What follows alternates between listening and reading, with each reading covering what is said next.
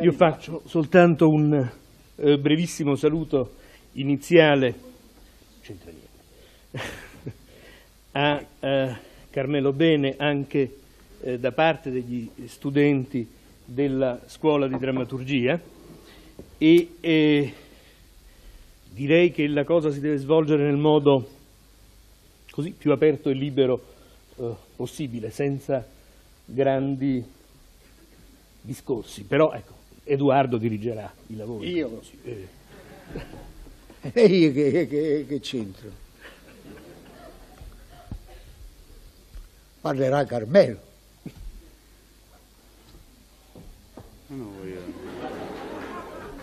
No, no, no, no, qua stiamo scherzando per carità. Discuteremo, parleremo, anzi dateci voi un avvio. Parliamo fra noi, parliamo da amici, da, da spettatori, vogliamo essere pure noi spettatori di questa giornata, di questo pomeriggio. Certo, soprattutto. Soprattutto, non possiamo presentare Carmelo Bene, né possiamo presentare eh, Ferruccio, Né io non po- né possono presentare me, né possiamo presentare gli studenti eh, che hanno un peso in questo pomeriggio. Eh, siamo venuti per voi, per parlare con voi, per sentire voi. Parlate. Eh.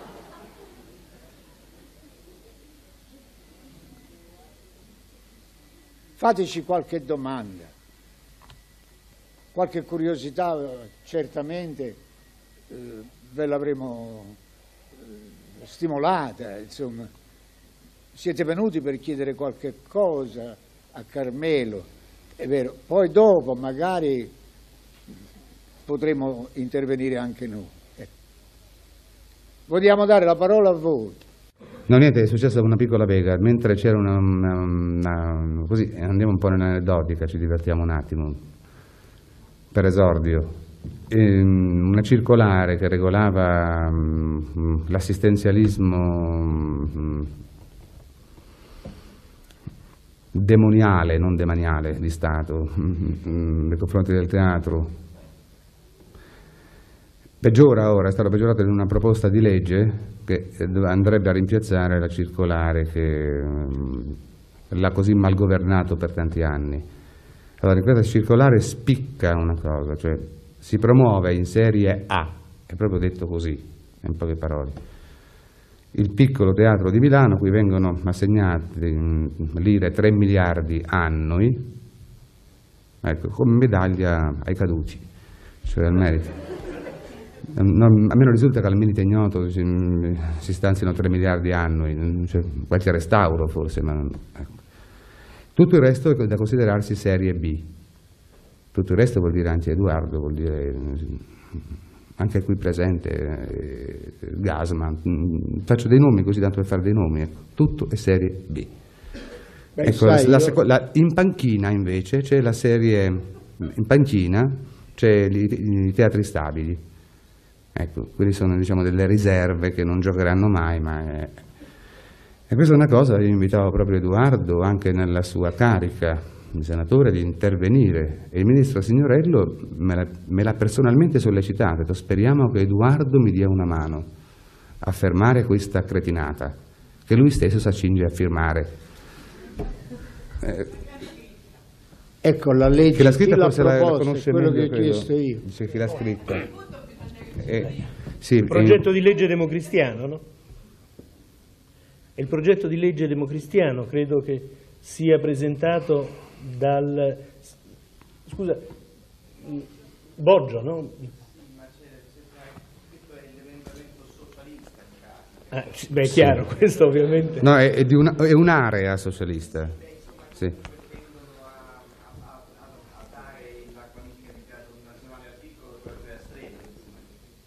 No, non, non, è, non è a Streller, questo è il discorso. Mm, mm, poi finirà così, ma ai, ai, ai meriti caduti, decaduti del piccolo teatro, insomma, per il suo, la memoria di Paolo Grassi più che altro. Ecco. E quindi il resto, il resto è Serie B. Non, non, io al Ministro ho ribadito, io mi contenterò di giocare in nazionale, cioè fuori d'Italia cosa che comincerò a fare l'anno 21, ormai il terreno italiano è diventato impraticabile, io che ho sempre invocato, insieme proprio preceduto da tanto tempo, da, proprio da, da Edoardo, la, la, la, chiusura dello spettacolo del Ministero, eh, e invece no. La legge parla chiaro, che parla di premi, il contributo ministeriale è detto premio, quindi non, deve, non è un ente assistenziale, ma deve premiare la qualità e l'utile addirittura. Pensate un po' come è stato stravolto, e questo grazie anche al signor Fulvio Fo. Quindi non, non, ce la prendiamo come socialisti. Una piccola parentesi per dire che appunto che agiremo all'estero, ecco, mm, cioè nazionale. Nazionale anarchica, anarcoide, un po' arbitraria, non quella di Berzot, quella non avallata, insomma, ecco, non coperta. Non coperta. Ma questa è una piccola curiosità. Mm, non è di grande incoraggiamento per chi comincia a fare teatro, ecco, mm, forse è stato male, ho fatto male a esordire con questa brutta notizia, perché una cosa del genere, che già presuppone un teatro nazionale, sia qualcosa, in un paese dove manca una lingua, anche equivocando sul teatro di genere, non sul mio che è degenere. Cioè, dove manca, non dico l'indisciplina, ma non viene rispettata nemmeno una interdisciplinarietà, cioè la demolizione dei generi, ecco, in Italia, mancante di lingua italiana, paese dove ogni regione parla una lingua diversa, a questo punto la lezione di Edoardo, ecco, fa scuola ancora, è impossibile classificare un teatro nazionale di, di, di parola, di, di, chiacchiera, è assolutamente impossibile. Un teatro che copia um, le fotografie delle mise en scène del, del Berliner Ensemble e che quest'anno al Festival d'Automne, a posto mio, ci ho rifiutato, e, um, così, manda ancora Streller, manda ancora il piccolo, quindi questa serie A, a fare l'anima buona di Sejuan, cioè un Brecht tradotto in italiano, mi domando che espressione italiana sia. Ecco, sette ore, non invidio i francesi. Come, chiudiamolo questo argomento, se non dura troppo, via. Mm, usciamo fuori da questa bega, diciamo, politica, ma certamente non incoraggerà nessuno. E ci vorrebbe, mm, soprattutto i più giovani, giovanissimi, dovrebbero davvero protestare, perché non ci sarà scampo. È inutile imparare a seguire i corsi di drammaturgia qui da Edoardo se poi non si, si sarà battuti sul, sul, tappeto pratico, sulla prassi, cioè, no? quando sarà l'ora di agire, eh, uno dice bene che mi vada, eh, arriverò in Serie B, in Serie B rompono le gambe, si sa.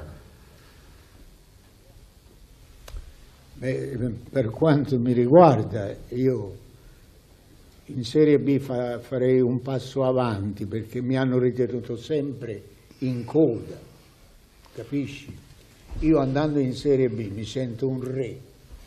Sì, ma allora andiamo in C, Edoardo. Hai capito? mi sento proprio un re. Un re che può comandare in un ambiente dove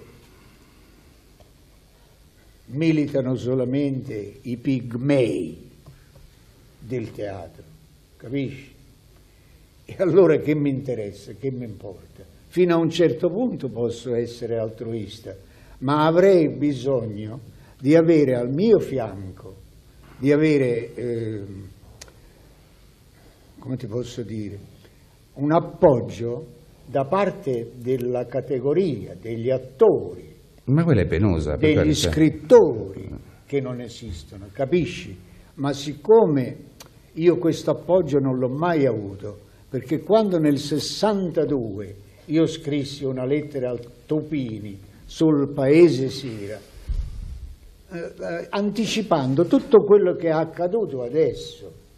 E io credo che eh, qualcuno dei ragazzi, dei giovani che sono qua, quell'articolo uh, l'avrà certamente letto e Marotta ve lo farà avere. Io lo vorrei mettere in circolazione un'altra volta. Ecco, solo quello potrei leggere al Senato, poi alzarmi e andarmene dall'Italia addirittura. Sì, ma ce ne andiamo insieme, Hai capito? Perché non, non hai da insieme. fare altro. Certo. Non hai da fare altro che fare le valigie, qualche Quindi tu confermi, pure, confermi la mia... Il resto glielo lasci pure e te ne Confermi vai. la mia... È l'unica cosa. Confermi la mia tesi, cioè Capisci? si va in nazionale, cioè fuori vuol dire. Dove? Ma non, non, con la bandiera italiana, ben inteso, eh. panamense. panamense. sì. Capisci? Eh. Perché a questo punto eh, tu non sai sotto quale tallone ho vissuto io per tanti anni. Ma ho seguito. Tu non ne sai qualche cosa dunque durante il fascismo, dopo il fascismo e ancora oggi, ancora oggi eh, fanno finta di niente, fanno finta di non accorgersi di quello che succede all'estero, per esempio, capisci? Di quello che succede all'estero e di quello che ho provocato all'estero io. Scusate se devo dire per forza, in questo paese uno si sveglia la mattina e si deve affacciare al balcone, badate, io esisto. E, e come si può fare? Eh, ci, vorrebbe, ci, vorrebbe, appunto Tu una... dici, fai un discorso al Senato, tutti diranno Edoardo ha parlato contro questa cosa perché? Perché lui fa l'attore, perché lui no, sa no, che no, cosa pensa. Io non lo faccio più l'attore, non mi interessa. No, Edoardo, perché, perché, al momento sei l'unica persona mh, mm, eh, insospettabile. Quindi fuori dalla, diciamo, io ci sono per mh, mm, mi è congenito essere fuori dalla storia, da, da antistoricista nato. Tu perché tutta la tua attività più che comprovata ti ha tirato fuori dalla storia, grazie a Dio. Quindi niente, ci teniamo veramente tutti gli svantaggi di una sana destra che ci manca. Vedi, ma io ti, ti, ti dico questo, ti dico che quando venne questa lettera che furono due pagine sul paese Sira, due pagine scritte, con tutto quello che sta succedendo oggi, proprio previsto. Gli attori non mi appoggiarono affatto, né gli attori né gli scrittori, nessuno mi appoggiò, erano, furono tutti contro, non vollero l'albo professionale, hai capito? Certo, Proprio mi, mi, mi esclusero eh, soprattutto quest'albo professionale. E perché? Perché senza l'albo professionale allora loro possono fare qualunque cosa. Sono sempre degli sbandati, arrivisti e non hanno nessun, eh, siccome non hanno un senso professionale, non ce l'hanno? Non gliene frega niente. Fanno il teatro facendo film, facendo, andando a doppiaggi, andando uh, alla televisione, correndo a destra e a sinistra, sempre con una borsa sotto li vedi correre, capisci? Perché non, sì, hanno, è, non, hanno, specializzazioni, no, no, non, no. Vogliono, non, Vogliono, appartenere ad un, un, con, un consesso, ad, a, non vogliono appartenere ad una categoria che abbia a un certo punto dei doveri avendo certo. dei diritti di questo genere, tu capisci? Sì, però io capisco anche benissimo che eh, per esempio per attori, e allora, per attori medi... non hai la massa a disposizione tu parli al Senato, parli da solo, perché non Sem ti stanno a sentire. Ma tu hai, hai sempre capito? parlato da solo, Edoardo, eh. anche in scena. Eh, eh, conta molto chi parla da eh, solo. Dovrei fare chi parla dei... da solo fa moltitudine proprio. Dovrei fare dei comizi, riunire gli attori per avere i fischi dagli attori. Capisci? C'è il problema che per gente come Albertazzi eh, arrivare in Serie B è un avvenire glorioso, il massimo dell'aspirazione. Questo è il eh. Come? Io direi di cambiarlo un po' l'argomento, quindi di, parlate come Edoardo aveva introdotto, giusto, aveva proposto, chiedete voi delle cose, perché... Eh, sì. Non più su questo, eh, per carità. Questo... Eh, io te l'ho detto come stanno le cose. Sì, basta.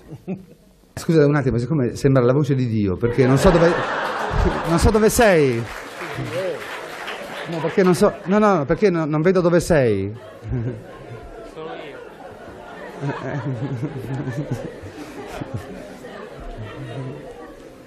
Ma, mm, Dall'aldilà. sì, sì, mi mi hai messo paura, capito? No, perché il mio terrore è che esista, eh. No, volevo sapere che mm, questo, che eh, sì, c'è un senso profondo di religiosità, però questo circolo lo vedo spezzato, nel senso che all'interno di questa religiosità ci siano profonde lacerazioni. Tu credi che questo Dio che possiamo chiamare anche non Dio, nulla essere, possa essere avvertito a livello artistico, a livello umano, oppure resti sempre qualcosa di, di misterioso, di astratto, di lontano? Ma sì, ma qui si può rispondere brevemente, credo. Cioè, io mm, ritengo mio dovere, per dovere sen- sento, intendo sempre il dovere estetico, mai quello etico, cioè mai quello kantiano o idealista, di aumentare sempre più questa lontananza galattica, non solo fra me e gli altri, ma fra me e me stesso. E inoltre, inoltre anche questo è il modo migliore di rispettare il proprio lavoro e anche il pubblico, diciamo, perché il teatro è un privato in cui i panni sporchi si lavano in piazza. Questo accade per i grandi attori, cioè per, per i temperamenti eroici che abbiano superato il talento, che non si contentino più del talento e lo buttino via, ecco.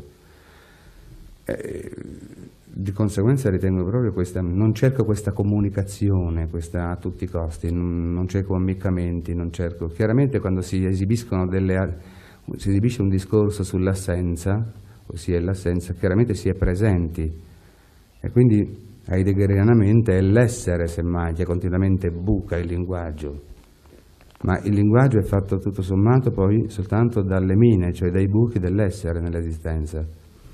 Mm. E quindi ritengo che soprattutto gli, gli errori o i segmenti, le interruzioni, i vuoti, eh, siano parte fondamentale. È giusto lo smarrimento anche dello spettatore, è giusto il, il non consenso così entusiastico da dopo partita, da gol. Io sempre, mi sono sempre considerato un pugile che, che vince sulle 15 riprese. Lo spettatore poi se ne accorge magari a casa, se se ne accorge. Senti, scusami, Prego. tu prima hai detto, eccomi qua. Prima hai detto è inutile, che in fondo è inutile che voi della scuola di Edoardo eh, vi date da fare, studiate, imparate. No, no, io allora- Sì, se non fate determinate cose. Io vorrei risponderti in questo senso, siccome io ci credo in quello che sto facendo con Edoardo, proprio perché ho avuto la fortuna, e forse questo lo devo al professore e ad altra gente che ha permesso questo, di imparare da un vero maestro. Cioè io avrei un consiglio a te, cioè tu l'hai dato a noi il consiglio, e allora vorrei darlo io a te, perché invece di andartene o di pensare a questo espatrio clandestino in fondo, no? che, e che può essere anche una fuga, No, perché no, no. non ti dai, scusami, perché non ti dai, non apri anche tu una scuola e non fai quello che sta facendo Edoardo? Perché è l'unico modo, secondo me, per vincere, per vincere questi che sono dei vinti e per vincere la mediocrità, perché soltanto con un maestro come te, un maestro come Edoardo, si può costruire qualcosa di, di importante, di non mediocre. Ho capito, ti ringrazio di avermi anche fornito l'occasione per chiarire brevemente lo scoramento eh, del, del- del mio esordio. Quello scor- di quello scoramento Edoardo Docet, io ricordo che ah, diversi anni fa, una quindicina d'anni fa, eh, Nicola Chiaromonte mh, convocò me, Edoardo e Vittorio Gasma per l'Espresso a fare chiaramente polemica, invece ci, ci trovammo tutti e tre d'accordo su una sola cosa e concluse proprio Edoardo, conservo eh, la registrazione e il pezzo anche, il paginone dell'Espresso da allora. Edoardo concluse dicendo cosa bisogna fare per il teatro. Te- lo cito testualmente a memoria, è brevissimo. Edoardo concluse così, complicare la vita all'attore. Quindi una delle, nella docenza, diciamo, o nel magistero teatrale di Edoardo, penso che il numero, il capitolo primo, eh, sia proprio questo. E che quindi proprio, io parlavo prima di eroismo un po' alla Carlyle, ma per intenderci, questo sia davvero al fondamento di qualunque, forse del più grande insegnamento che Edoardo ci possa lasciare.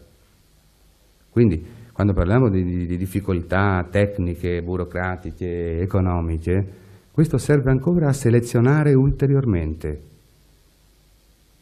In questo senso ben, venga tutto, ben, ben vengano le sciagurate leggi, leggine e circolari, mi spiego. Mm, vorrei fosse considerato anche augurale quanto mm, si può equivocare, si potrebbe soltanto equivocare per sventurato oppure per disgraziato, no, è davvero augurale, perché ritengo proprio, insisto, che una delle cose che io ho imparato da Edoardo, sin da quando ero ragazzino, vedendolo in scena, vedendolo muoversi, vedendolo star fermo, di spalle, muto, zitto, eccetera, ho imparato che c'era dentro poi tutto quanto questo. Edoardo è uno quale, al quale io devo molto, anche se si, si sembra, tutto sommato, si è così diversi. Ma in comune c'è una cosa che chiaramente io ho ereditato da lui, perché lui viene prima, quindi non potrebbe essere il rovescio. Proprio questo complicarsi la vita anche in scena questo crearsi ostacoli, questo intrappolarsi, questo imbrogliarsi negli abiti, questo, eh, questa scienza dell'assoggetto, per esempio, che eh, lungi dall'essere eh, l'equivalente della libitum in musica, richiede studi profondissimi, non è che un assoggetto d'Eduardo sia una cosa inventata lì per lì, no, è, è restituita di, di prima, e di prima intenzione. Ecco. Purtroppo questo termine è diventato calcistico, perché non, non, non lo pratica nessuno, di prima è restituita tale, come il poeta, come l'io lacerato di Hölderlin, no? Io e io, eccetera. Non, non, non io. Quindi questo complicare la vita all'attore fa parte, del, a mio avviso, è la, è la summa, è, è il testamento più importante che Edoardo ci lascia ogni giorno. Non, è, non dobbiamo aspettare che muoia a me interessano i testamenti dei vivi. Non so se mi sono spiegato. Quindi il complicarsi la vita, il, in palcoscenico, e la vita è già un palcoscenico, ma soprattutto poi non chiamiamolo specifico il palcoscenico, perché l'esistenza è il linguaggio, e il linguaggio non è una parte dell'esistenza. Questo è Heidegger, ma ci possiamo arrivare anche senza Heidegger, no? Ci è arrivato Lacan stupendamente a far fuori tutti mm, certi equivoci in merito. Ecco, Eduardo, da Edoardo io ho imparato a complicarmi la vita. E questo lo pratico anche nella dizione dei versi, che non è dizione dei versi, nella fonè, cioè ecco, affronto mm, ormai mi chiudo sempre più in chiave concertistica, voglio togliere, smonto la scena, sono venuto soltanto cercare, al mondo, credo, per cercare di sostituire, rimpiazzare il termine di, di mettere en scène, di colui che mette in scena, con colui invece che toglie di scena. Ecco. Non è la sola semplice sottrazione, il procedimento per sottrazione che, mh, mm, di, di chi emigrazia a Gilles Deleuze, non è solo quello. Torniamo a concludere, torno, torno a concludere a soffermarmi sulla prima grande lezione, sulla cosa più importante che io ho imparato da Edoardo complicarsi la vita. Non so se ti è un po' mm, sufficiente per il momento questo, così facciamo parlare qualcun altro.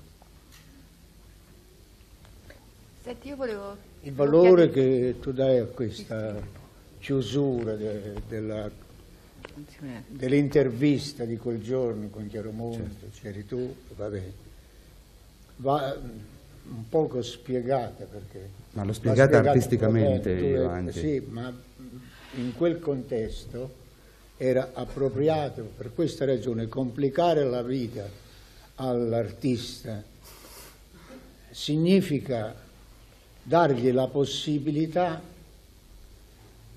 di avere una competizione, di avere, trovare sulla strada lo scoglio che ti, ti, ti ferma e allora tu devi ogni sera superare una competizione anche con se Ogni stesso, sera però, anche co- con se stesso. eh, anche con te Soprattutto stesso, con se devi stesso. confrontare e, devi, e, devi, e devi batterti Certo. all'ultimo sangue Eroicamente. quindi eh, qui ci sono tra No, perdonami, Dora, scusa, siccome prima la, la- la- la domanda eh, minava un po' un discorso come a dire allora il corso di drammaturgia di Edoardo non serve a niente, secondo No. no, al contrario, al contrario, autorizza una maggiore selezione e autorizza un, una maggio- un maggiore senso estetico, non dico etico, insisto, estetico, verso se stessi. A maggior ragione ha, ha ragione il corso di Edoardo, mi spiego? Ecco, questo, questo penso sia chiaro. Proprio perché è un capitolo della- dell'arte di Edoardo e quindi è un capitolo dei suoi corsi, io credo. Poi parleremo, tornerò dopo poi su drammaturgia e scrittura di scena, che forse sarà il lato più interessante, eh, visto della nostra divergenza, ma anche ecco, del vostro argomento. Quindi è, è- è lì. ma non c'è divergenza Non ho Tu divergenza, di- no, sbagli, non- divergenza eh, apparente, al di fuori. un'apparente divergenza Sì, ma a- al di fuori. alla fine poi tu ti accorgerai che la divergenza non c'era che noi due non ce ne andremo all'estero perché queste sono cose che si dicono parlando hai capito? Queste sono cose che si dicono così nello sfogo della chiacchierata. Edoardo, qui già Diciamo, siamo all'estero. Come assurdo, Sì, diciamo come assurdo per dare valore Certo. alla- al movente che ti ha messo in condizione. sì, il paradosso serve anche- ecco. Al movente che ti ha Certo. messo in condizione di, di sparare. Capisci? Allora ma- tu dici ma io faccio le valigie e me ne vado. Ma io mi esprimo per paradossi sempre, Per ma il, il paradosso, come, come diceva Leon Questo- il paradosso non è l'esibizione sciocca, fatua così della vanità e basta. Il paradosso, diceva mi mi pare proprio lui, sì. Ecco, è un telescopio per gli astri ed è un microscopio per, per gli, per gli insetti, per le cose minime. Ecco, quindi eh, i paradossi vanno un po' intesi. Ecco, è- Invece no, bisogna stare qua. No, ma sul complicarsi la vita. Bisogna, è complicarsi ecco, la è- vita. È, è questo, io, questo, questo. Questo. Dicevo che la, la tua lezione Sì. primaria, la cosa più importante, quello che si chiama Edoardo, è questo complicarsi la vita. Tra, tra i teatranti, non solo italiani, ma europei, anche forse eh, mondiali, perché ho visto anche tra i vari Wilson, gli- eccetera, eh, lasciamo i, i mistici alla Grotowski, tutte queste cose, li lascio alle loro beghe. Ecco, io credo, mi ritengo l'unico che abbia un po' ereditato, raccolto questa eredità del complicarsi la vita in palcoscenico, cioè attentando continuamente, per, esempio, al principio stesso di rappresentazione, no? Ecco. Quindi la la mia, la mia, diciamo, devozione mm, eh, per Edoardo è palese, ma eh, per restare sempre in, in clima religioso. Non c'è quindi un equivoco su questo, non è andarsene via di qua, non andarsene via di qua. Proprio più, più è dura la vita, e per vita intendo anche la scena, tanto meglio. Tanto meglio per l'attore. L'attore deve capire, l'attore esordiente, chi comincia, chi segue i corsi di- o, um, tra voi di Edoardo, capire soprattutto questo a mio avviso, che il grande segreto di Edoardo è, è questo, è davvero questo complicarsi la vita, continuamente. E Poi nella vita lo fa, dal poco mi risulta già fin troppo. Un palcoscenico poi, dove è, è- è grande artista e dove non si può più definire attore, perché qui attore diventa davvero, insomma, allora eh, siamo nella serie B. Beh, ma sai, posso? io ho definito la categoria militante, Sì, ma quelli... questa categoria di attori e grandi attori militanti. Questa categoria l'ho definita in eh, artisti, attori, artisti. comici e facce toste. E gli artisti... Ci sono artisti, Ci sono artisti... attori, comici e facce toste, quelli che perché tutti possono entrare, capisci? Insomma, la nostra categoria di artisti, che una volta erano artisti perché si complicavano la vita, questi ce l'hanno facilitata e allora capirai sono entrati pure i facce toste, pure le facce toste, è diventata la legione straniera. Tutti possono dire io sono regista, tutti possono dire Certo. io sono attore. Tutti basta eh, portare una busta di pelle sotto il braccio e entrare così con la fronte alta. Eh, io ho litigato con Streller, sa. Me. Un generico mi ha detto, eh, un generico.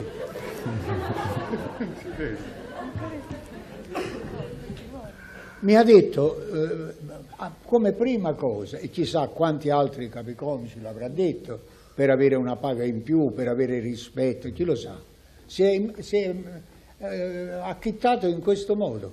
Buongiorno, sono di Filippo, buongiorno. Eh, beh, lei non mi conosce? Eh, guardi, io ho litigato con Strelle. Dico, guardi, con me non litiga perché io... mm, quando devo litigare con qualcuno me lo, me lo scelgo.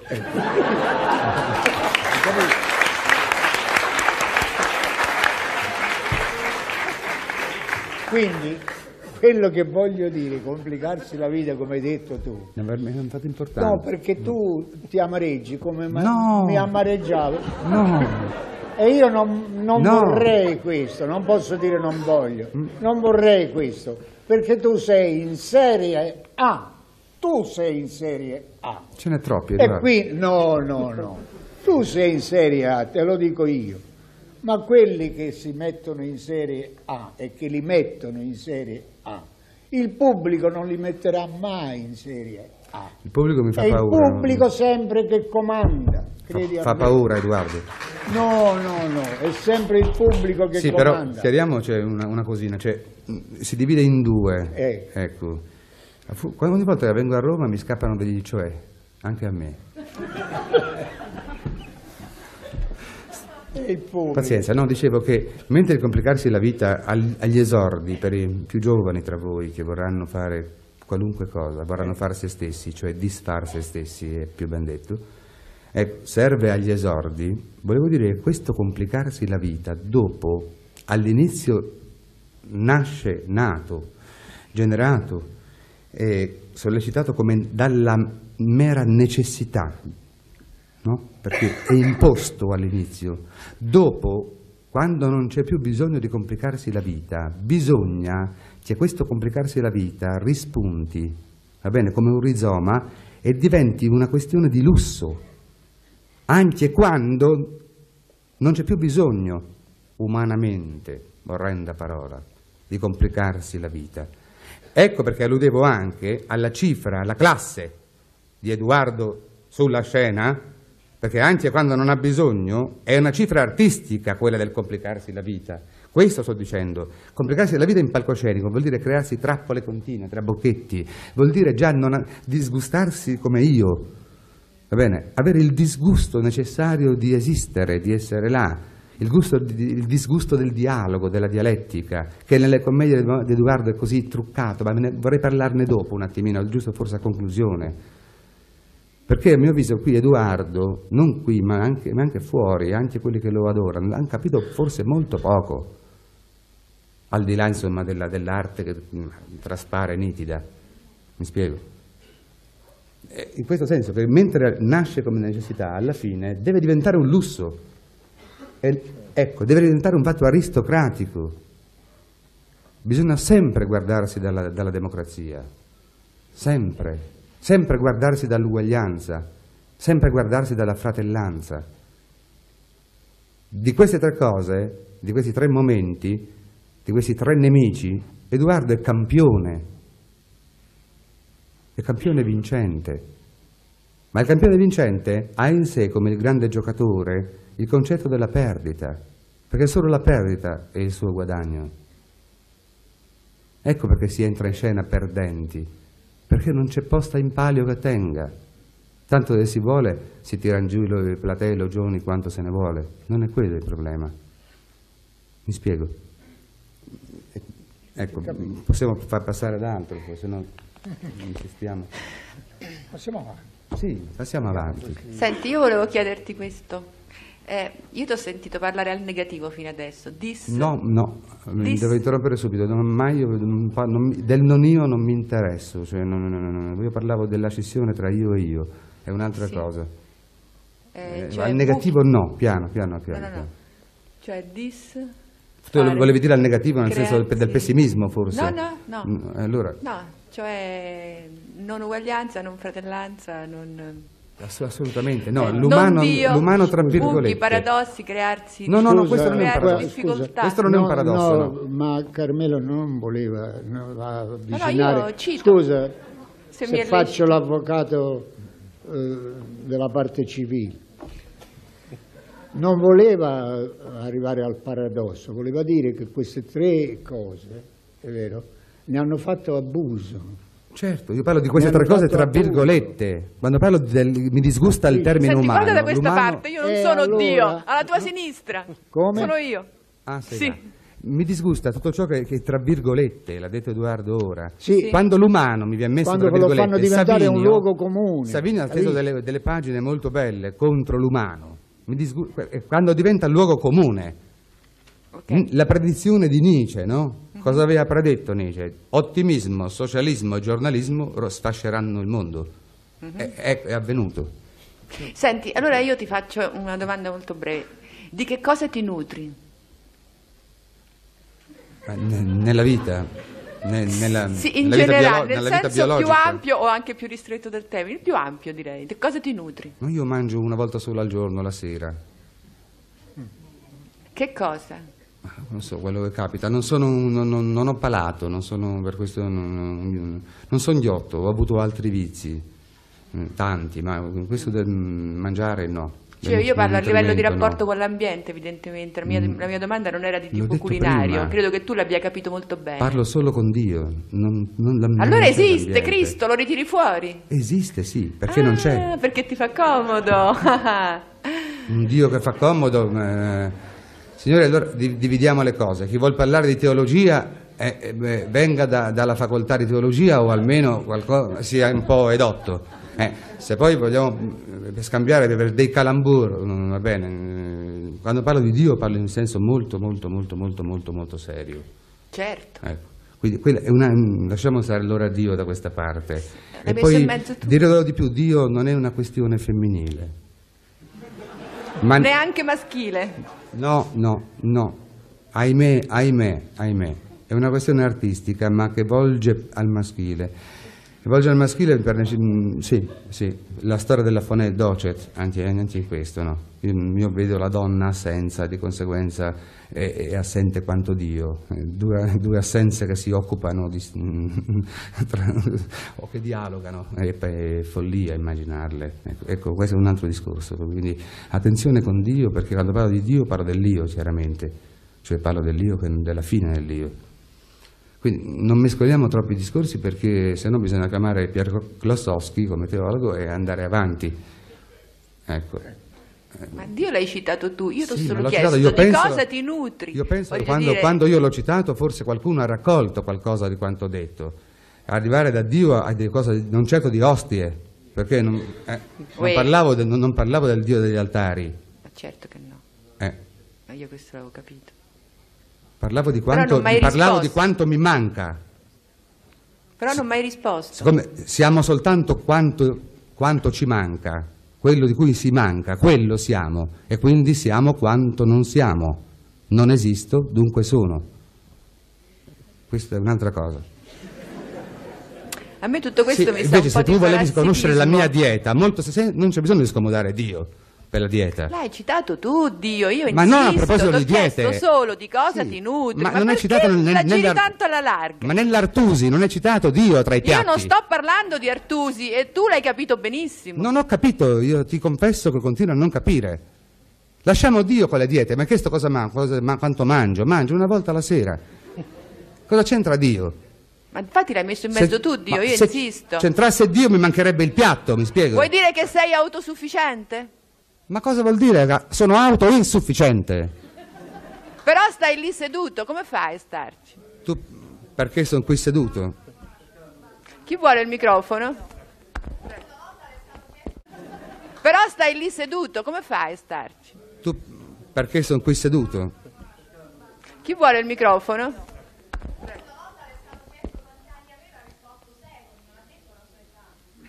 Ecco, per esempio, questa è una cosa molto strana. Questa è una cosa strana, a parte non, vo- non voglio fare un altro paradosso borghesiano, non- eh, mi sembra veramente di parlare con, con quelle scatole di Franco Maria Ricci. Scusa, volevo chiederti una no, cosa. cioè col col- la, la- la parola oggetto è estratta da un libro oggetto, eh, con la carta cilestrina, cari- costosissima, va bene, dove non si legge niente. Per giunta, quei caratteri liberty, mm, vi consiglio un discorso più semplice. Non vedo perché andare a complicare così le cose. La mia età è un fatto molto strano. Se voi fate caso, io no, perché attraverso l'eco della stampa lo so, quando si parla degli, adde- degli addetti ai lavori, da cui escludo Edoardo chiaramente, perché non posso mettere, quando si parla di Gasma, che è un mio amico Vittorio, di- ecco, di- di- degli attori, non si cita mai l'età. Quando si parla di me, anche in una semplice recensione teatrale, nato a, c'è prima il passaporto completo, lo conoscono meglio di me. E siccome c'è anche un errore sul mio passaporto, errore clamoroso, perché nato in tempo bellico, le date le nascite si denunciavano nei paesi anche in ritardo, non sanno lo stesso niente di me. Mi spiego? C'è un errore. Scusa, volevo chiederti una cosa. Eh, prima hai Ora, parlato... se io lo dico in pubblico, mi arriva dopo la polizia dice eh, doc- documento, questo ci dia il documento, ricominciano le prassi, allora Campi Salentina bisogna andare là. No, no, per carità. Ecco, quindi eludendo anche la metafisica di Borges, dico soltanto che non, non dico la mia età e, e lascio quella che i giornali mi attribuiscono. Ecco, perché se il mondo fosse come io dissi una volta, dire, a scrivere una volta, la visione che ne abbiamo, non quella che il mondo ha di noi, saremmo forse più riservati. Volevo chiederti una cosa. Grazie.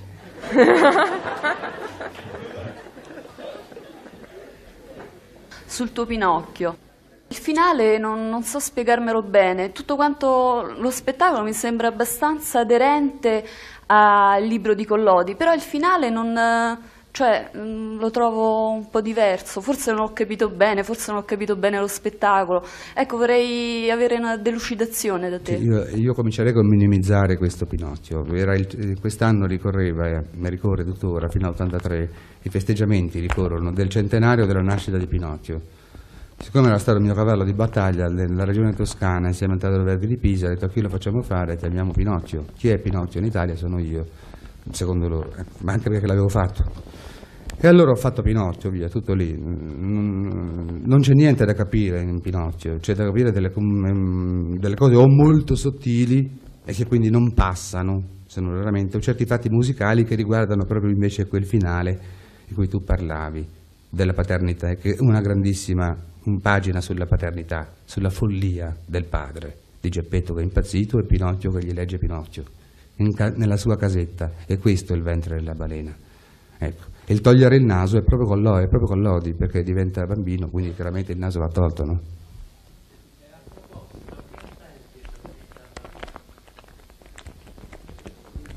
Che intendi per la vita bambina?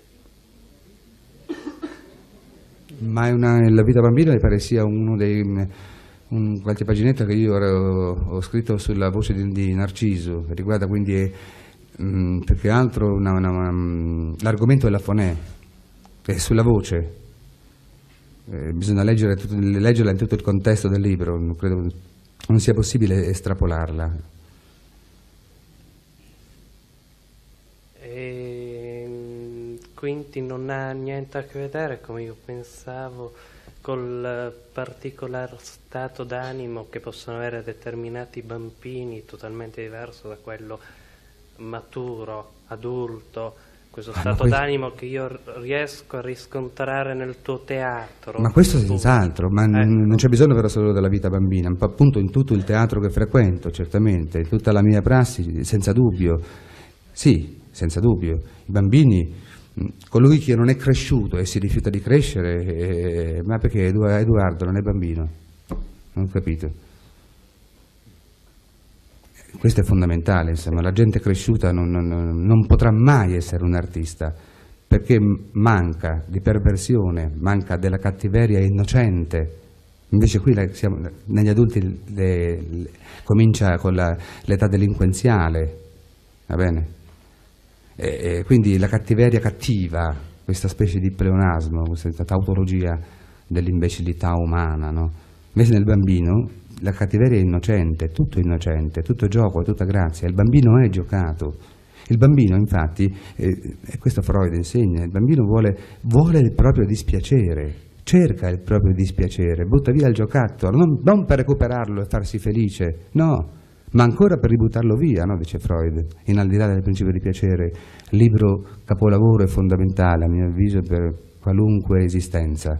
Ma anche perché il bambino vive in una dimensione del tutto immaginaria, assente. Ma sì, ma più che altro nemmeno, non, il bambino non ha nemmeno l'immaginario, il bambino ha il gusto dello spavento. Ecco, è qualcosa che hanno le donne sensibili, quelle che sono rimaste un po' bambine, ecco, lo spavento, il gusto. Il bambino che scende in cantina, perché si scendeva? Qualcuno forse l'ha fatto, forse altri no, ma si scendeva nella cantina buia perché? Per spaventarsi non per altro. Ed ecco, per sfidare la paura, per sfidare la propria paura e spaventarsi. E allora chi non è capace non tanto di meravigliarsi, come diceva Meyerhold, ma chi non è capace di, di spaventarsi, non sarà mai un, grande, un grandissimo un artista in, in, teatro, soprattutto in teatro. Sì. Vale un po' per tutto. E tu riconosci in te stesso una forma di femminilità io mi riconosco solo quella. Ma il discorso si può sentire la risatina. No, nel senso giusto della parola. No, no, nel senso giusto dicevo appunto nella finale del mio maso, che spero di, di, di prima o poi di, di, non mettere in scena, cioè di, levare dalla scena, quindi di, farlo in poche parole. Concludeva dicendo appunto in tagliere grigio io sono una signora per quel tanto di rispetto che mi è dovuto perché la storia la lascio ai maschi, ai lavoratori, alla moda per soli uomini. Ecco. Prego. E Artù pare sia morto. Artù. Artù. Artù.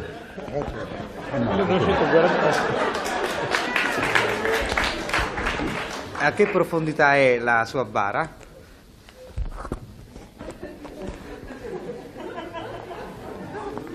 Non ti parla. Chi ha parlato? Mignoto. Mignoto Beccino. Si vedrà. Come faccio a dirlo adesso? Mm-hmm. Con tutto quello che ho da fare non posso occuparmi anche di misurarmi la bara sin da ora, insomma.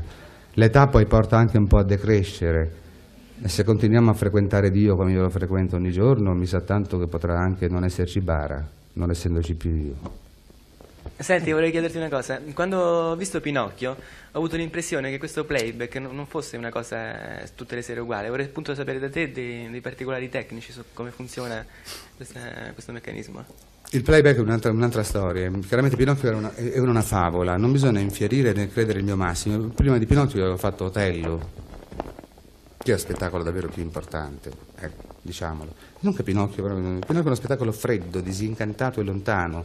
Ho cercato soprattutto di togliere di scena anche lì, di non far succedere niente. E se qualcuno l'ha visto due o tre volte ha capito che non succede veramente mai niente. Grazie a Dio. Ecco.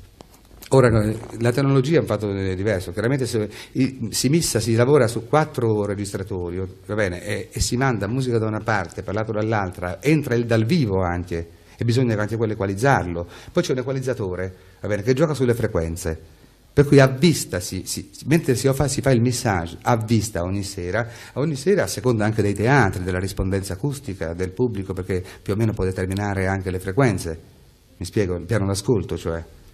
Ecco, eh, eh, si, si, equalizza una, una, scena tanto, ecco, in questo momento saliamo a tanto, si gioca, è, tutto, è un esercizio dal vivo da, tecnico, squisitamente tecnico. Ma il Ministero dello Spettacolo, e torniamo, abbiamo aperto con lui, finiamo con lo spettacolo del Ministero, qui, ecco, pretende un minimo di otto attori se no non si ha diritto a essere così riconosciuti, riconosciuti. nessuno lo vuole, ero pienamente d'accordo con Edoardo. Non c'è niente di peggio che essere riconosciuti, eh. in, tutti i, in tutti i campi, in tutti i sensi. Ma bisogna avere otto attori e poi o dieci, e anche un tecnico basta. Non è vero, un terreno tecnologico perché un tecnico... Di tecnici ne abbiamo pochi, perché mh, le compagnie sciagurate di prosa certamente sono poco in confidenza con l'intonazione, con l'intenzione e quindi con la musicalità. Ma io mi domando anche una cosa, perché otto attori? Ma fate conto delle compagnie italiane, si tratta di migliaia, ma ci sono in Italia otto attori? No, no. Ci sono. Se uno ne ha sette, tu devi scrivere una commedia per preparare un, un pretesto, un testo, devi preventivarne otto, non meno di otto almeno. Se vai da solo, eh, vabbè, ma chi è Edoardo? Ma è solo. Eh, mi spiego. Ci sono otto attori. E ammesso ci fossero, si metterebbero mai insieme? Insomma, invece del capocomico ci vuole il farmacista che fa le ricette dieci attori, capito? Praticamente, ti, come diceva Edoardo, ma, attori, ma tu a Pisa, ma dicevi, mi pare, no? E, quando si recitava a Pisa, una sera mi disse una cosa, mi pare proprio tu Edoardo, e, e come fa? E, ti danno già la formazione. Poi tu dovresti essere il commissario tecnico. Supponiamo che io, Edoardo io si sia Berzot, mm, per carità, ma dico, vabbè, questa sera siamo in vena di masochismo. Direi peggio, di autolesionismo. Ma mettiamo che si fosse Berzot. Allora il CONI mi fa la formazione. E dice questa è la formazione. Beh, che io che ci sto a fare? Vacci tu in scena. Ci va del ministro, Franz De Biase, il dottor Giorgio, il senatore 40. Questa. Del resto i nostri politici stanno guadagnando la scena, è televisiva è teatrale, no? Non si può andare in scena se non si parla con un assessore.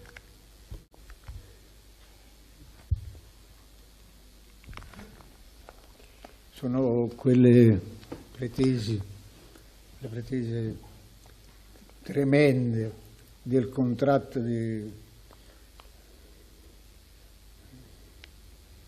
nazionale, il contratto nazionale alle compagnie sovvenzionate.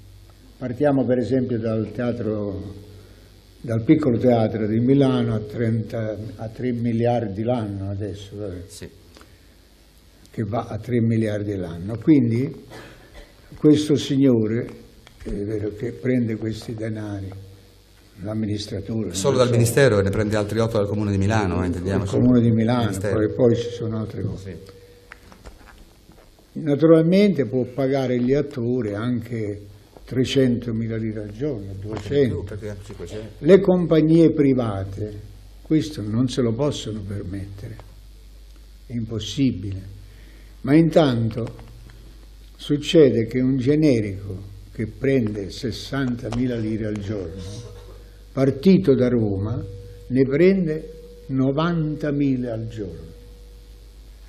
Come fai a recitare una commedia, per esempio, come quelle che io ho scritto nel passato, con 22 personaggi, 20, 23, poi i tecnici e, e tutto il resto, costa talmente caro che la compagnia non si può formare, è impossibile, perché specialmente adesso con la, la categoria A e B, certo. figurati, noi io per esempio non formerei più una compagnia nemmeno se mi ha... Nemmeno io, appunto, non si, e non si può, non si può. Gli stabili possono. Gli stabili possono perché sono soldi dell'erario, sono soldi vostri, nostri. Nostri, nostri, nostri, nostri, nostri del nostri. pubblico.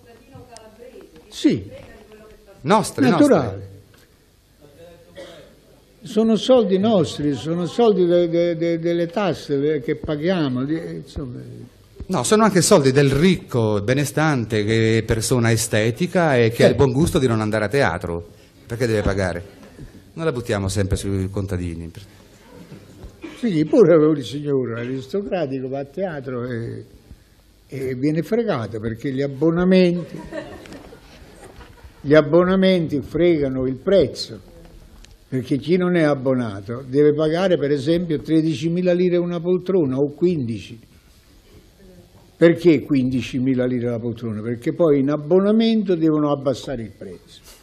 Capisci? La stagione che ho fatto con l'Otello, Edoardo è stato spess- spessissimo campione di incasso Eh. e di presenze, incontrastato tutta la sua vita, almeno da che io lo frequento come spettatore, prima di conoscerlo, da prima. Quando io ho fatto Otello siamo stati campioni di presenze e incasso, una misera sovvenzione ministeriale, noi abbiamo rimesso diversi milioni, con la gente che non riusciva, con la gente fuori dai teatri.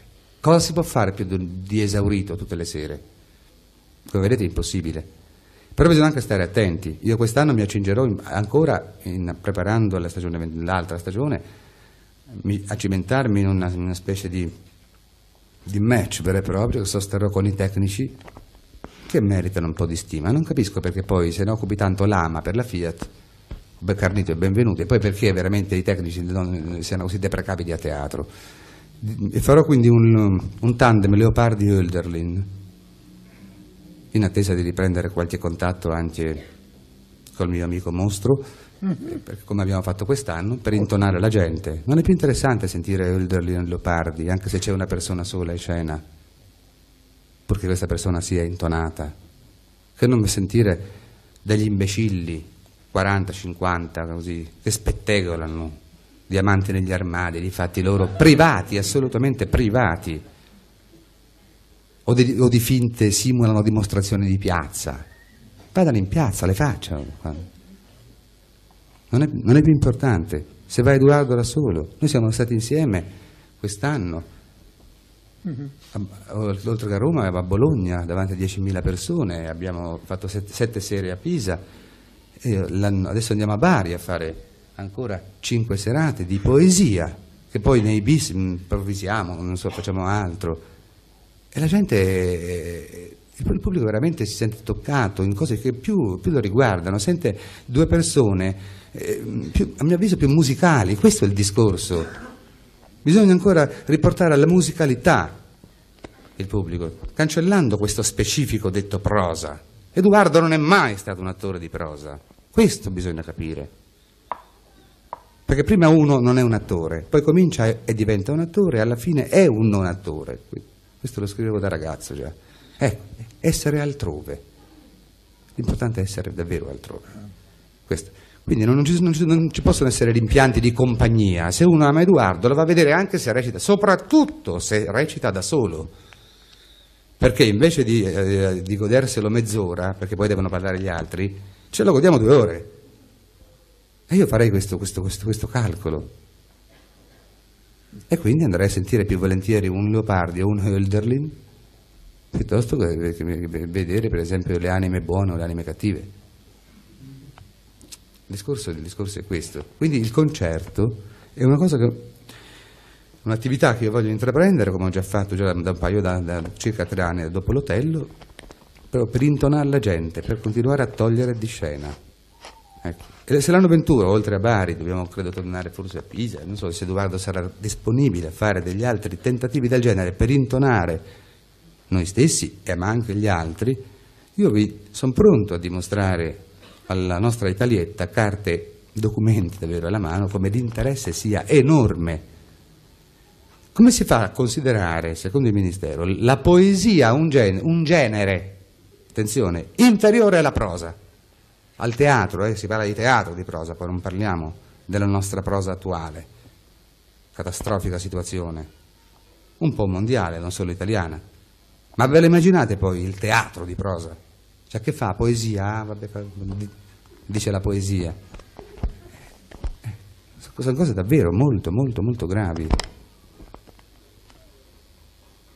Io, Ma prego. sai, l'antica scuola da cui provengo, quando si scritturava un attore, un capocomico scritturava un attore o un'attrice,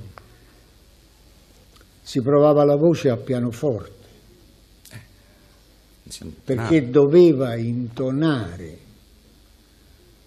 perché ehm, alle prove il direttore di compagnia, perché non si chiamava regista. regia era il tabaccaio, la regia. Sì, appunto, dir, dir Sale bene. e tabacchi, insomma. Allora troppo. si chiamava direttore della compagnia, direttore, capocomico e direttore della compagnia. Dunque questo, questo direttore diceva all'attore che doveva entrare in battuta, diceva tu entri in voce con questa tu. Eh, vale- vale- Finita eh, la battuta dell'attrice, l'attore doveva entrare in voce con quella, Eh, ti credo. con quella tonalità. Sì, ma anche tra sé e se stessi, eh. Ah, ah. Eh, eh, eh. Ah. È... E allora ci arrivi, allora ci arrivi se- perché il là che ti dà lo- il, il pianoforte è il là che ti dà il compagno con cui tu stai dialogando. Certo. Non puoi assolutamente, eh, io dico buongiorno, tu vai buongiorno, è impossibile. No, un colpo di scena. Colpo di scena, Hai capito? Un colpo eh, le, prime... Sì, le ma anche nel, mono- leggi. anche nel- anche nel monologo, cioè, Anche nel monologo. anche, ne- anche nel, nel- C'è musica. nel presentare una lirica. Eh, Ma non solo. È musicalità soltanto. C'è la finzione, c'è la finzione dello strillo, di strillare. Non è vero che in certi momenti eh, quelli che sanno recitare veramente strillano. Non è, non è vero. Si può non strillare, perché sennò si spaccano le corde vocali se si strilla veramente. Bisogna impostare la voce impostarla come la impostano non i cantanti, ma gli attori di prosa, come hanno il dovere di mandare dentro il fiato per farlo ritornare poi a- con la voce, Sì. per farlo tornare, ecco quello che tu dicevi prima, preciso. E quindi che cosa diventa un insieme in palcoscenico di attori? Diventa un'orchestra, di solisti. diventa un'orchestra. Paradosso, quindi. E che cosa fa l'orchestra? L'orchestra incanta il pubblico quando è diretta bene, quando, quando entra in tempo il flauto, in tempo entra la tromba, l'oboe, qualche un rullo di tamburo che entra in tempo. Ci ab- abbiamo avuto de- dei finali di Rossini che sono una, la meraviglia, la meraviglia de- di tutti i tempi, ma bisogna saperlo suonare, bisogna saperlo dirigere Rossini entrano gli strumenti al momento opportuno, entrano in silenzio, se ne vanno in punta di piedi, viene il saliente e questo è tutto. Il Quindi piano- non è facile, non è assolutamente facile, si, fa- si prende con l'abitudine. Per ora di utile io penso che abbiamo avuto la conversazione tua, Ti ringrazio. perché sarai stanco. No, non sono stanco, è No? piacere. Allora vai avanti. No, Ti volevo, ti volevo salvare, non hai voluto. no, no. Vai avanti.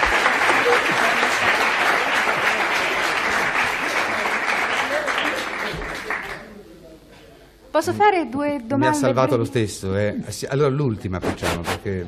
Le ultime due? Brevi, brevi. Sai perché? Perché non mi aspetta nessuno. E questo è un incubo. Senti, se, se ti va di rispondere, qualche, qualche ricordo, qualche suggestione? Sono qua. Ma non vorrei passare la notte qua? No, non credo. Sono fatte, Io considero, sai, di, considero, io non ricordo, dice mm, l'arcivescovo in in Margine Cathedra, eh, non ricordo quel che è degno d'essere scordato. E tutto quello che ho fatto, quello che abbiamo fatto un attimo prima, non vale la pena di essere ricordato. L- e- e- fa parte del- dell'oblio, ma l'oblio è è nella memoria. Ecco. Majakowski diceva il minimo granello di polvere d'un vivo vale più di quel che farò e quel che ho fatto. Vorrei ci lasciassimo con questo è questo che vi lascio.